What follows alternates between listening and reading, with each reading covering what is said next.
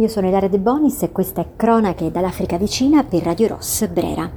Andiamo di nuovo a Gaza perché è l'unica vera emergenza di questi mesi, di questi giorni, di cui conti davvero raccontare qualcosa e soprattutto eh, indignarci, preoccuparci, eh, agire ehm, a Gaza i morti oramai purtroppo hanno superato le 20.000 unità, le 20.000 persone. Questo viene raccontato, viene detto ovviamente non soltanto dalle fonti locali che sono quelle palestinesi, ma dalle Nazioni Unite.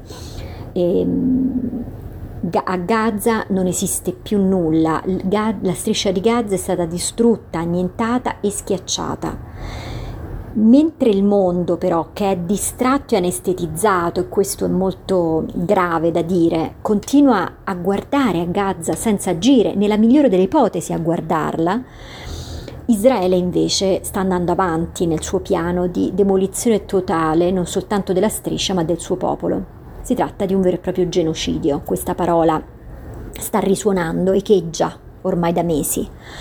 Il piano israeliano di evacuazione dei palestinesi dalla striscia era già nell'aria a novembre scorso e adesso in, ultimi, in queste ultime ore si sta delineando meglio. Diverse notizie sulla deportazione delle persone rimaste ancora vive a Gaza circolano in questo momento. Tra le destinazioni finali che Israele avrebbe ipotizzato per i sopravvissuti di Gaza c'è la Repubblica Democratica del Congo, ebbene sì. Trasferire migliaia di persone dalla ristretta striscia che continua ad essere bombardata e massacrata, portarle fuori non per favorire la loro, la loro salvezza e quindi un corridoio umanitario che possa liberare donne e bambini più, i più fragili, ma addirittura una sorta, una sorta di deportazione verso un paese africano che tra l'altro è uno dei più pericolose, insomma la, la, Repubblica Democratica del Congo, soprattutto il Kivu, come sappiamo, non è proprio un paese mh, florido dove poter vivere in pace e serenità. Quindi questa è la follia dell'idea del governo di Netanyahu in queste ore. Il primo a parlare di negoziati in corso tra il governo Netanyahu e quello della Repubblica Democratica del Congo, che lo ricordiamo ha da poco rieletto il suo presidente Felix Tshisekedi, è, il, è, stato il quotidiano ebraico Zman Israel che ha pubblicato un report sulla questione dei trasferimenti e eh, poi successivamente diversi funzionari israeliani si sono affrettati a smentire questa notizia. Il Times of Israel ieri ridimensionava questa questione dicendo che eh, i trasferimenti sarebbero volontari e quindi loro non starebbero, Israele non fa altro che assecondare la volontà di alcuni residenti di Gaza di essere evacuati. Ora, le circostanze sono un paese, una, una regione co- costantemente sotto le bombe, dove non si guarda eh, se si stiano bombardando case, ospedali o eh, ambulanze o, o luoghi, eh, campi profughi. Quindi un bombardamento a tappeto che non preserva nulla e nessuno, quindi bambini, donne, uomini che sono costantemente in pericolo.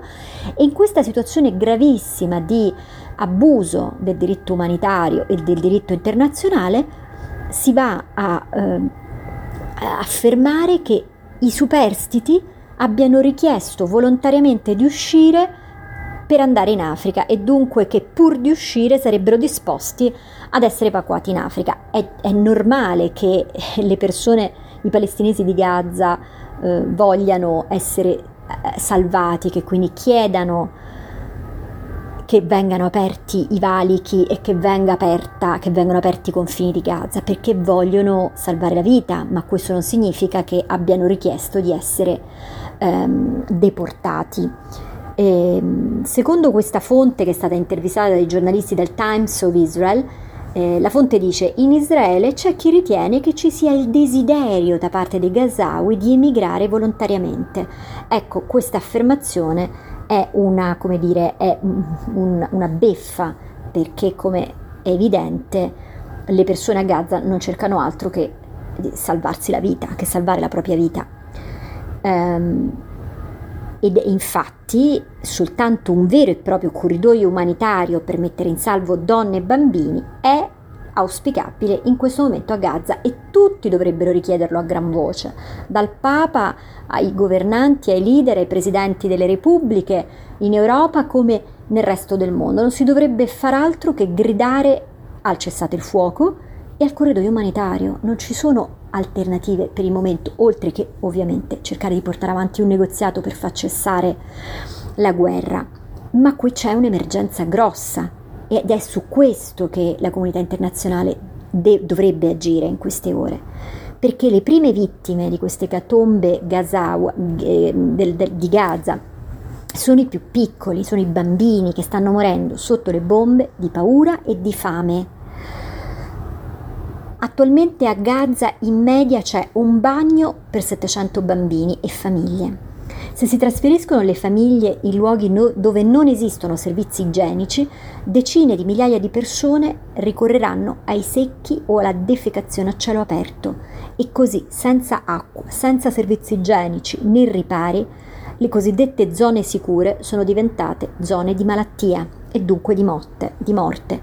Questo leggo sul sito dell'UNICEF. Chi non viene preso sotto le bombe si ammala. Il sito di Human Rights Watch scrive la fame viene usata da Israele come arma di guerra e a rimetterci per primi, anche qui, sono i più piccoli. Dei bambini di Gaza feriti, spaventati, uccisi, incastrati tra le macerie, massacrati nelle case e affamati, parla la stampa araba e in generale la stampa estera.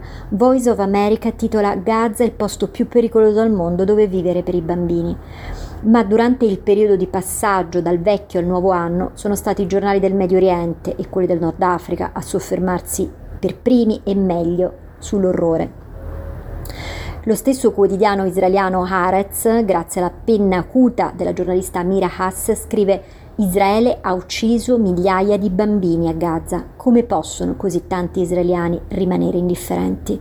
Il punto è che la propaganda in Israele lavora e lo fa in modo sistematico facendo apparire come vittima una sola parte. La propaganda militare è fatta anche di terrore. Rami Abdu su Middle East Eye si concentra anche su come Israele usi l'umiliazione e l'arma psicologica contro i palestinesi di Gaza.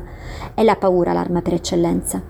Vedere i bambini bianchi come lenzuoli tremare letteralmente di freddo, paura, dolore nelle sale d'attesa degli ospedali o fuori dalle case crollate è un'orribile visione.